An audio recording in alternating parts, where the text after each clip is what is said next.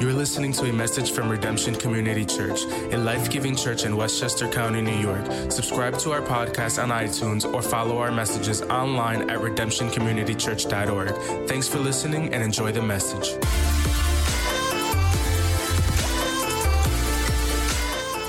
All right, well, today we are getting back into our teaching series that we started last week called In the Heights. We're studying the New Testament book of Colossians, and I love the subtitle for this series because it's really our goal for this series, and here it is it's a higher view of Jesus for a new perspective on life. Could anybody in here use a little fresh perspective in life? Anybody could use a little clarity, a little freshness of perspective? Thank you, yes.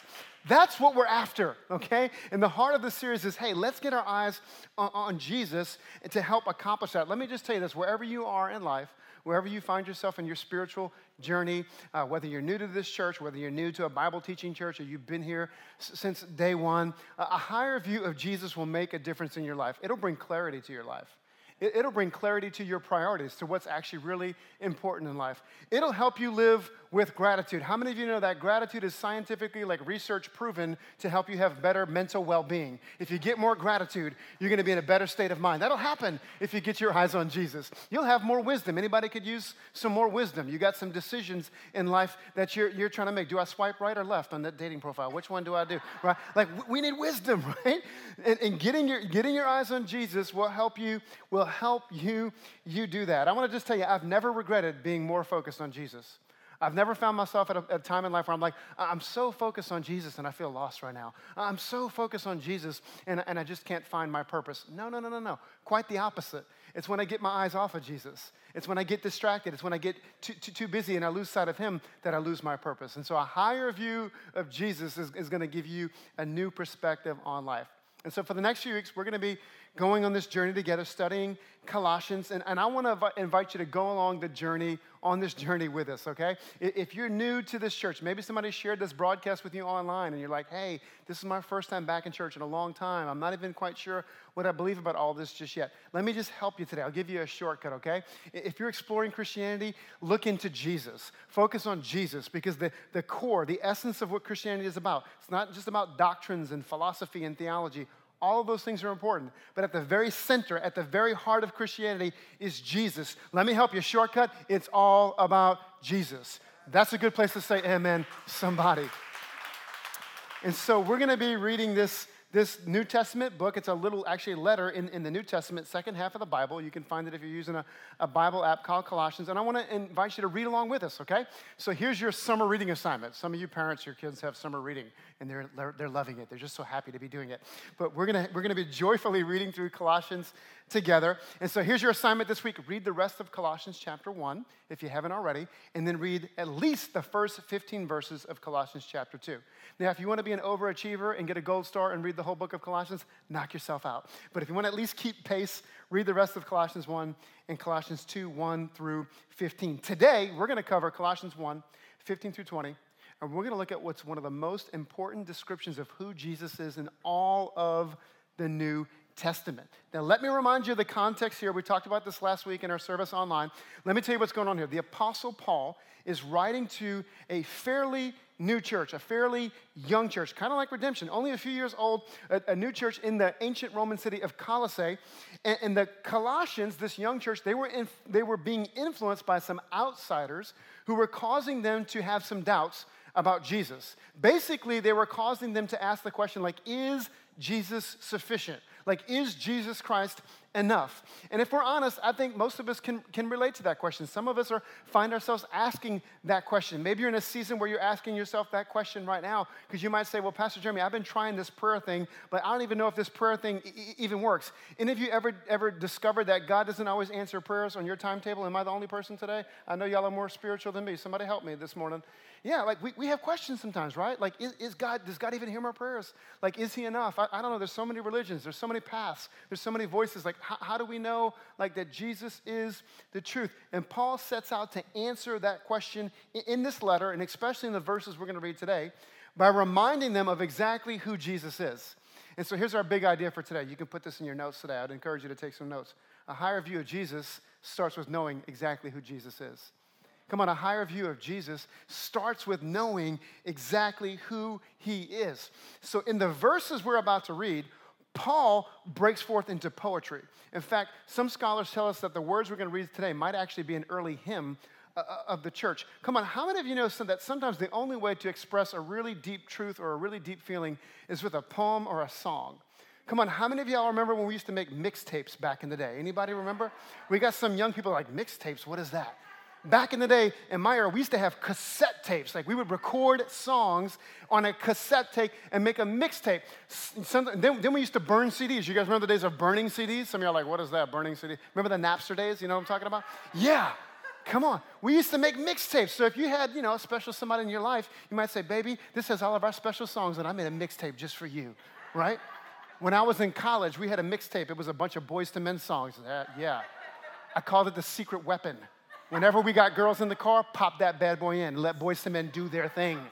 The mixtape, the secret weapon. Sometimes the only way to express what's really in your heart is with poetry, with poem, with, with song. And that's exactly what we're going to see Paul do here. What we're going to see is that this poem is loaded with some heavy theological truth about who Jesus is. So let's get into it. You ready? Colossians chapter 1, let's look at verses 15 and 17. This is what the Apostle Paul writes The Son, Jesus, the Son of God, is the image of the invisible God, the firstborn over all creation. For in him all things were created, things in heaven and on earth, visible and invisible, whether thrones or powers or rulers or authorities. All things have been created through him and for him. He is before all things, and in him all things hold together. Wow, that's a mouthful already.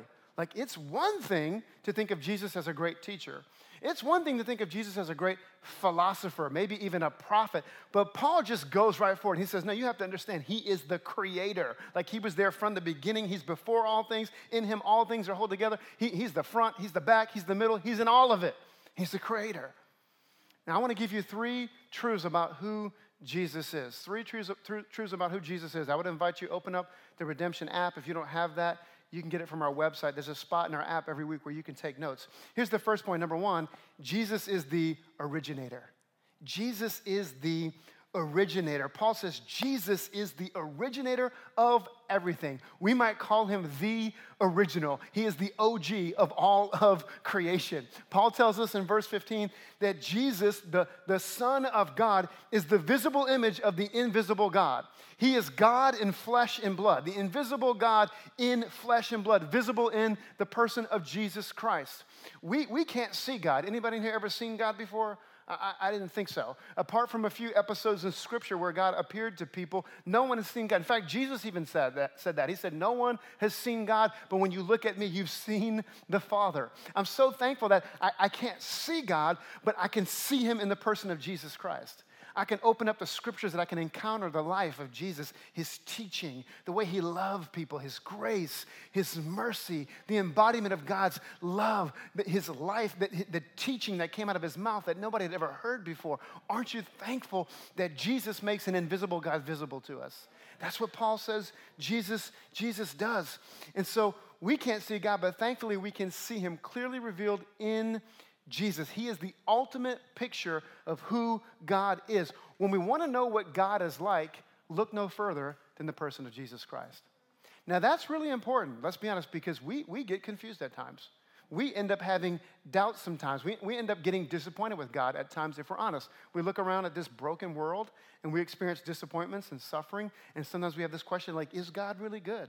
Like, is God really all powerful? Does he, is he really in charge of all of this? And sometimes when we're praying, it feels like God is way up there and I'm way down here. And does God even care? I don't have to ask you to raise your hand. We all have those questions from time to time. And here's the beautiful thing Jesus brings clarity to our hazy notions about what God is like.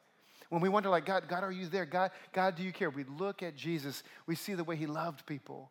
We see the way he extended grace to people. We see the way he touched people. We see the way that he went to the cross and gave himself, the embodiment of God's self sacrificial love. And we can say, God, that is exactly what you're like. I don't have to be confused about who you are. I can see you clearly in the person of Jesus. As the perfect image of God, Jesus Christ teaches us what God intended humans to be.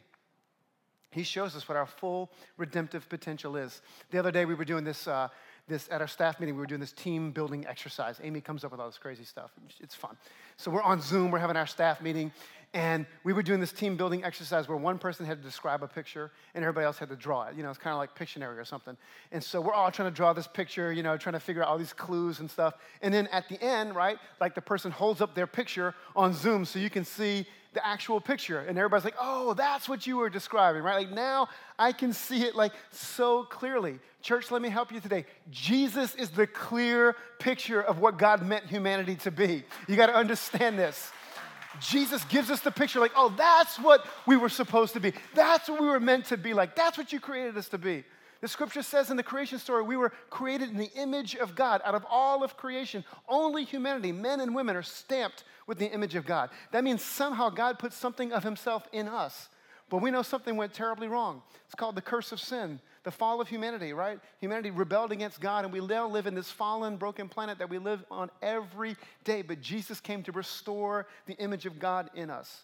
And Paul goes on to say this that Jesus Christ is the firstborn over all creation. What does that mean? Well, that's less about Jesus' uh, birth order and really more about his status. So when you hear when you hear this idea of firstborn, think preeminence. In the Old Testament concept of firstborn, this was about preeminence. In other words, Paul says Jesus outranks everything in creation. And then Paul continues that idea in verse 16. Let's look at it. He says, For in him, in Jesus Christ, all things were created things in heaven and on earth, visible and invisible, whether thrones or powers or rulers or authorities, all things have been created through him and for him. Paul says, as part of the Godhead, as part of the Trinity, right? God the Father, God the Son, God the Spirit, God has revealed himself as three persons in one. Jesus Christ was present and active in the creation of the universe. Now, he didn't just come at the Christmas story. He, didn't just show up later on the New Testament. No, no. He's part of the Trinity. He was there at the foundation of the universe. If you go to the depths of the ocean, if you go to the heights of the mountain, to the stars in the sky, if you check the little tag, like the tag you have on the back of your shirt, it says made by Jesus. He was there. He was present. He's the creator. He's God. He's the Son of God. And so this is so important because here's what Paul is saying Jesus wasn't just a prophet, he wasn't just a great inspirational teacher. He, he wasn't just a, a miracle worker. Like, he's the Son of God. He is God. Now, hold that thought for just a moment. Do you ever find yourself um, fixing something or, or, or, working on something like maybe you bought a new toy or a new device or something really technological, and you find yourself uh, thinking, I need, to, I need the owner's manual. You ever been there before? Like I gotta, I, need to Google and find a PDF in the owner's manual, or I gotta dig through my junk drawer and find the owner's manual. Amy bought me a nice fancy Nespresso machine for Father's Day. Yeah, where the coffee people at in the house? Can I get an amen? Some of y'all, I said Nespresso, and you felt the Holy Spirit hit you like, preach, preach, Pastor. By the way, hallelujah for caffeine being back in the hallway. Come on. Yeah, COVID, go away in Jesus' name, but we bring in the spirit of caffeine. COVID, you can leave, but we receive the spirit of caffeine. Caffeine plus the Holy Spirit is a good combination. Amen. Life, we're a life-giving, we're a life-giving church. we will get you wired. You'll be lit when you come in this church. so anyway, Amy bought me this Nespresso machine before I lose my whole train of thought. and it makes all these fancy drinks. Like you come to my house, I'll make you a cappuccino, you know, I'll make you a cafe latte, whatever. And all these words I can't even pronounce, macchiato, whatever that is. So I'm like, I got to keep the owner's manual because I, I, I want to make sure I make these drinks right so I can impress somebody when they come over. And so I stashed the owner's manual. It's like a couple drawers down. The other day I had it out. I was looking through it because I'm like, I want to make sure all of my proportions are right. You know, my milk to coffee ratios. Like, I'm trying to get this down, trying to channel my inner barista. You know what I'm saying? So here's the idea, right? Why do you consult the owner's manual? You consult, consult the owner's manual when you're trying to fix something or troubleshoot something because you need information from somebody who manufactured the product. Like you need someone who knows and understands how the product was manufactured, how it was created. Come on, Paul is saying Jesus is able to fix us because he's the one who created us. He is the manufacturer. He is the living embodiment of the owner's manual. He is the owner. He is the creator. He's the one who made you. He knows everything about you. He knows you from the inside and the out. He knows things about you that you haven't even figured out just yet. Come on. Some of y'all are married to somebody, and it's been years, and you still haven't figured them out just yet. Come on, we got to laugh in church because y'all know it's true. You're like, that's right, Pastor. I still have no idea. Some days I wonder, who is this person? like, Jesus understands things about you. He's able to fix things that you can't even fix in yourself. And then Paul says this For in him all things were created, things in heaven and on earth, visible and invisible. What is this all about? Well, I'm going to simplify it. In other words, he, Paul says that Jesus is the creator of everything, physical and spiritual, like all of the above. If you can think of it, if it has a category, Jesus is over it, he's above it, he created it, he sustains it, he's got it. Now, this seems strange to us when we read a, a weird list like this. You know, what is this? Thrones and authorities and invisible, invisible.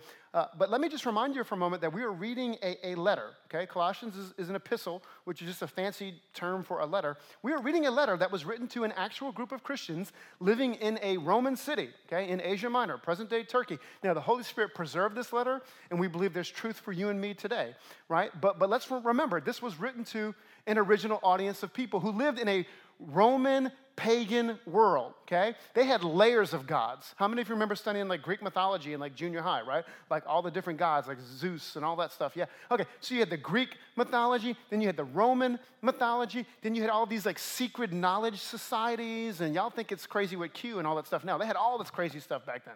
They had secret societies. They, they had, they had uh, people worshiping the emperor. There was a whole cult of like emperor worship, people worshiping Caesar. That was like the state religion. And so everything that happened in Paul's time, and in a place like Colossae, it was connected to the supernatural. Like these people, the, the, the, invisible and the visible was connected for them. Okay, so let me give you an example. Like if you had a bad harvest, like if your crops failed, you didn't, you didn't start thinking scientifically, let's use the scientific method to figure out what happened. No. You said, like, what did we do to anger the gods? Are you with me? Because the invisible was connected to the visible. And so here's Paul, right? You have to get this now. Paul writes them, he says, This Jesus Christ, the visible image of the one true invisible God, is above all that. All your petty little gods, all your little beliefs, all your philosophies, all these little things that have never been able to save you, like He is the one true God. And now you realize how scandalous that was for Paul to say that in, in these Roman times that these people were, were, living in. Now, you might ask, well, how does that relate to us as modern day people, right? We're not living in an ancient Roman, Roman city. Well, let me give you this idea. Here's the idea I want you to put in your notes today. The temptation is always to worship the created rather than the creator. The temptation, the natural drift of humanity. This is where we go without even trying because of our fallen, sinful nature. We always drift toward worshiping the created rather than the creator. Let me just tell you, everybody's worshiping something. And here's what we call it in biblical terms when we worship anything that is not God, it's called idolatry right? Religion class 101, the first commandment I am the Lord thy God. There will be no other gods before me. Don't have any other gods, right? You know, you can go around Westchester today and talk to people on the street, and, and you'll meet a lot of people who tell you, I'm not religious, I don't go to church, I'm, ag- I'm agnostic, whatever. But guess what? Everybody's worshiping something, whether they realize it or not. Some people are worshiping power, some people are worshiping sex, some people are worshiping money, some people are worshiping socioeconomic status, materials, possessions. And this is where we get in trouble as human beings. We end up worshiping the created rather than worshiping the creator. Now, I'm not trying to be a prude today. In fact, God is not a prude. He, he created all these beautiful things for us to enjoy with boundaries. He gave us the, the gift of food and drink and sex. Amen, somebody. He gave us all of these beautiful gifts to enjoy with boundaries in healthy ways. Oh, yeah, I'm married and all my kids got here the good old fashioned way. I'm just saying. None of them are adopted, if you were wondering. Hallelujah. Thank you, Lord. It's our first day in the building. You have no idea what I might say up in here baptized in this place. So here's the thing we, we, we end up thinking we get it twisted.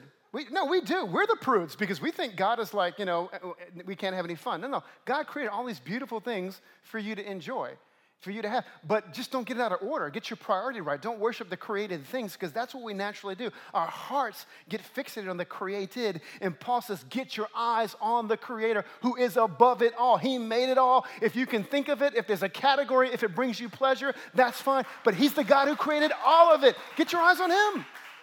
He's the creator.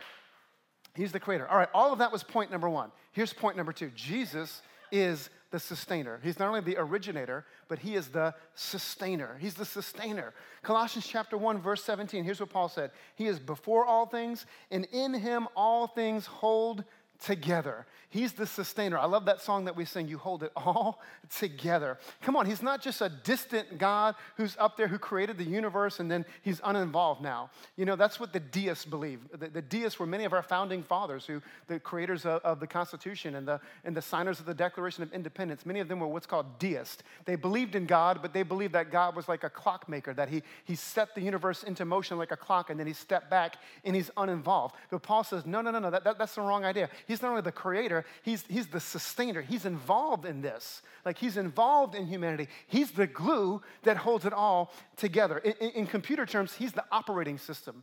In, in scientific terms, he's the theory of everything. He is the key that, that unlocks the meaning and the purpose of the universe.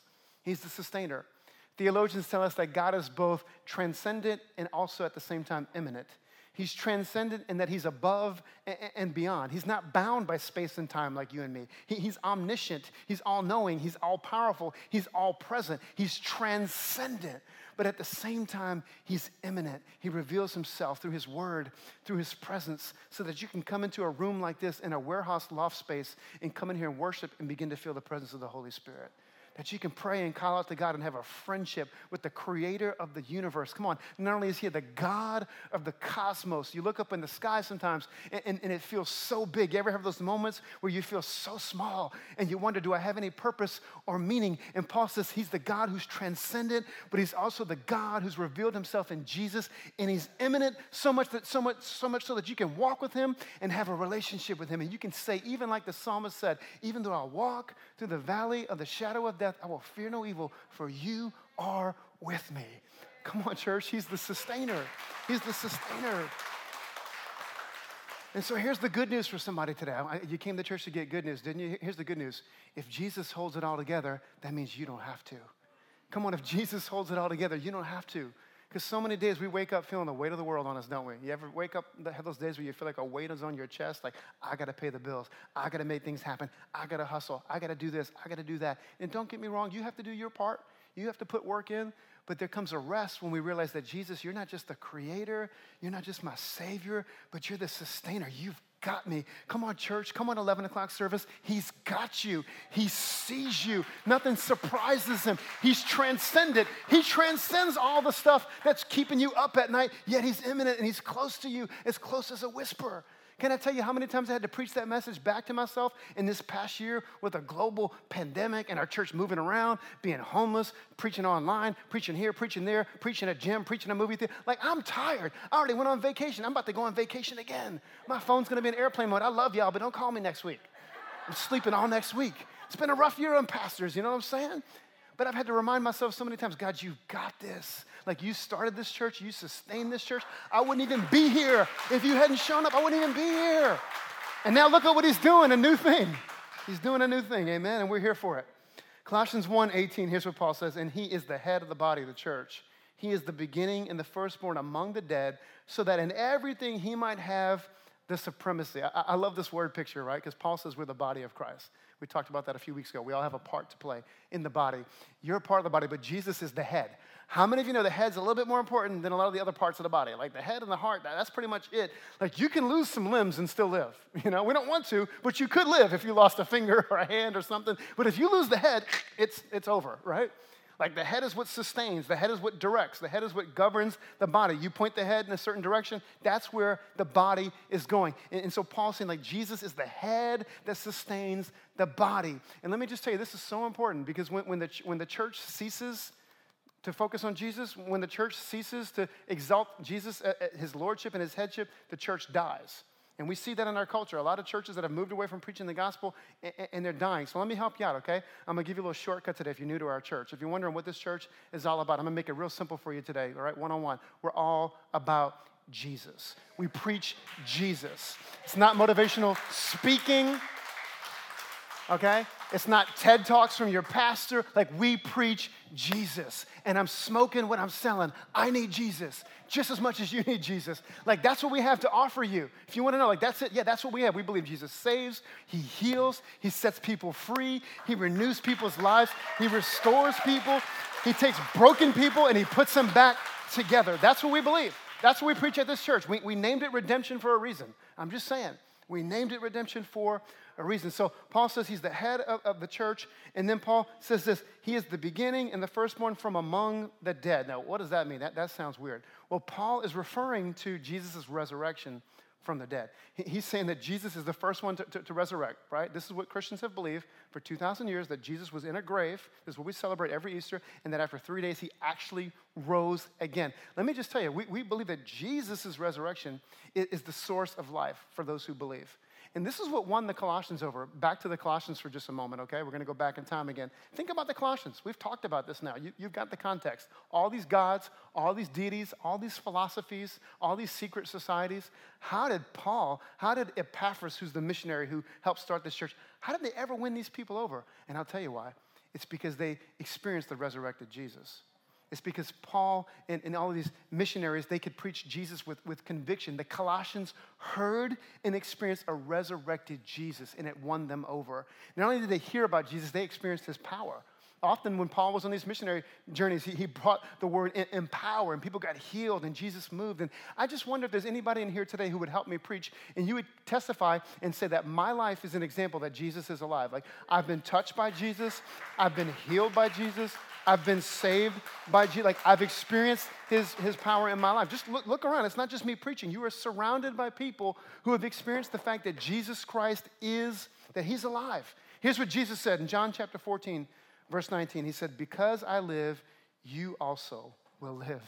Because I live, you also will live. Jesus is the firstborn among the resurrection. He was the first one to experience resurrection life, but he wants you and I to share in it and to experience it. And this is about a quality of life. This isn't just about dying and going to heaven one day. I'm so thankful for the promise of heaven one day, but this is about a quality of life that we can experience here and now, right now right? Whoever's in Christ is a new creation. The old is gone, the new has come. It's a certain quality of life that we can experience right now. And that's what we're talking about when we say, How many of you have experienced that? We've experienced the, the new life that we can only find in Jesus Christ. And Paul says, That's what sustains you. That's what sustains you. Keep your eyes on Jesus. And here's the third thing number one, he's the originator. Number two, He's the sustainer. He holds it all together. Number three, he is the peacemaker. Come on, somebody say peacemaker. He's the peacemaker. Colossians 1 19 through 20. For God was pleased to have all his fullness dwell in him, in Jesus Christ, and through him to reconcile to himself all things, whether things on earth or things in heaven, by making peace through his blood shed on the cross. Like Jesus is the peacemaker, church. Like not only did Jesus create this world. Not only is he the creator of, of the cosmos, but he chose to come down and get into the mess of this broken world. Come on, he chose to come down and get into the mess of our broken lives. And, and he lived a sinless, perfect life on our behalf to show us what we could be to show us what God put on the inside of each one of us. He, he, gave us a visible picture. He's the visible picture of what God meant us to be. And, and then He went to the cross to pay for our sins. He did for us what we could never do for ourselves. He absorbed our sins. He took on our sins on, on the cross. And then He went into a grave, but He didn't stay there after three days. He rose again. He conquered death so that you and I could live in resurrection life and have peace with a holy and righteous God. Come on, a God who can have nothing to do with our sinfulness. Jesus was the bridge, Jesus was the way. Jesus was the one who made peace between us and God the Father so that we can know God as Father. We can be welcomed into his home, into his family. And so let me just land the plane with this. Let me bring it home with this. Here's the big question so what? All right, all this talk, all these wonderful descriptions of Jesus, what, what do I do with this? Let me give you two, two thoughts to end with, okay? Why is this so important? Well, it's so important because it speaks to, this passage we just read, speaks to two questions that every one of us find ourselves asking.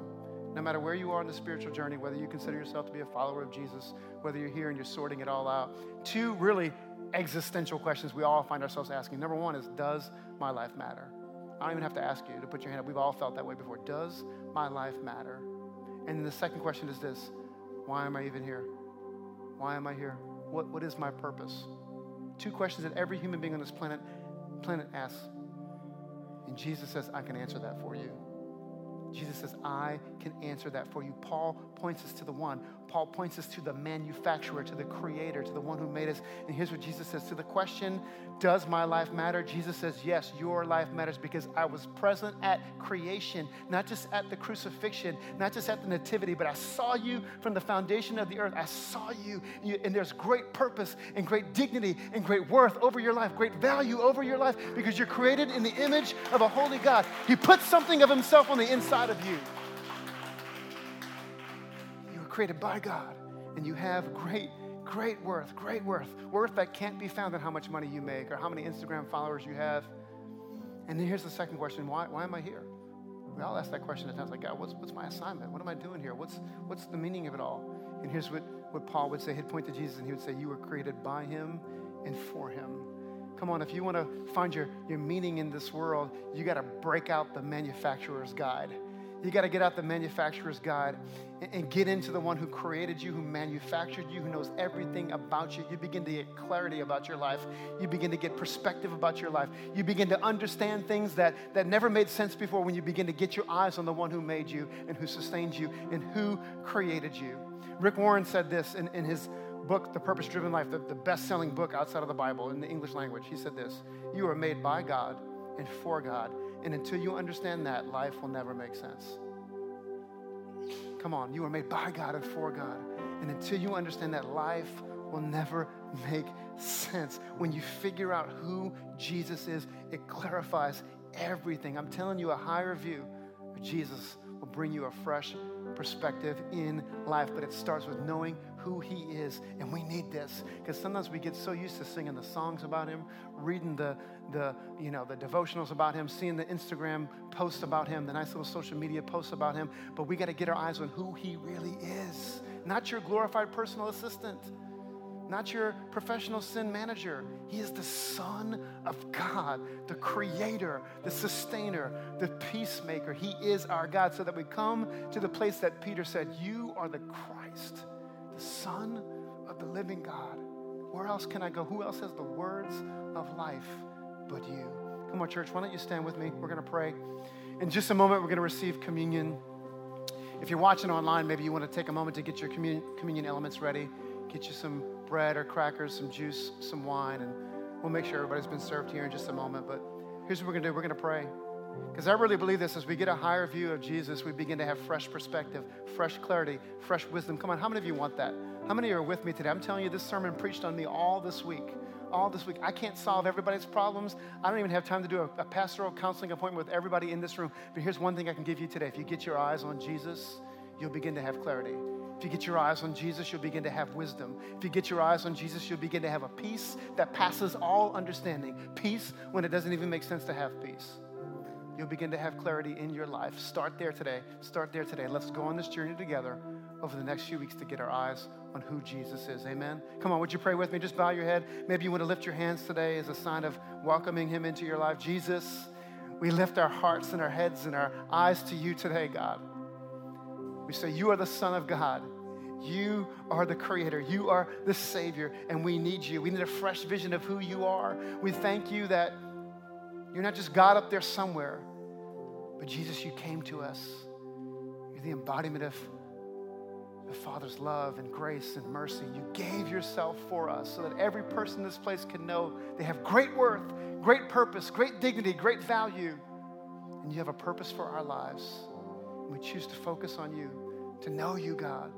We want to know you better and love you more. We want to walk closer with you.